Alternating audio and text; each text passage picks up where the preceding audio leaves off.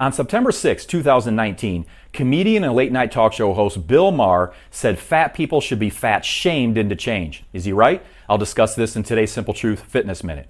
In his fat rant, Maher discussed health and cost consequences, gluttonous behaviors, and our lack of personal responsibility. I believe his intent was to grab government, policy leaders, and society by the shoulders and shake everyone into a wake the hell up moment. Unfortunately, his lack of understanding of what fat, overweight, and obese mean, coupled with snarky remarks and a completely idiotic solution to fat shame people into change, left what might have been a great opportunity to raise awareness as fodder for backlash.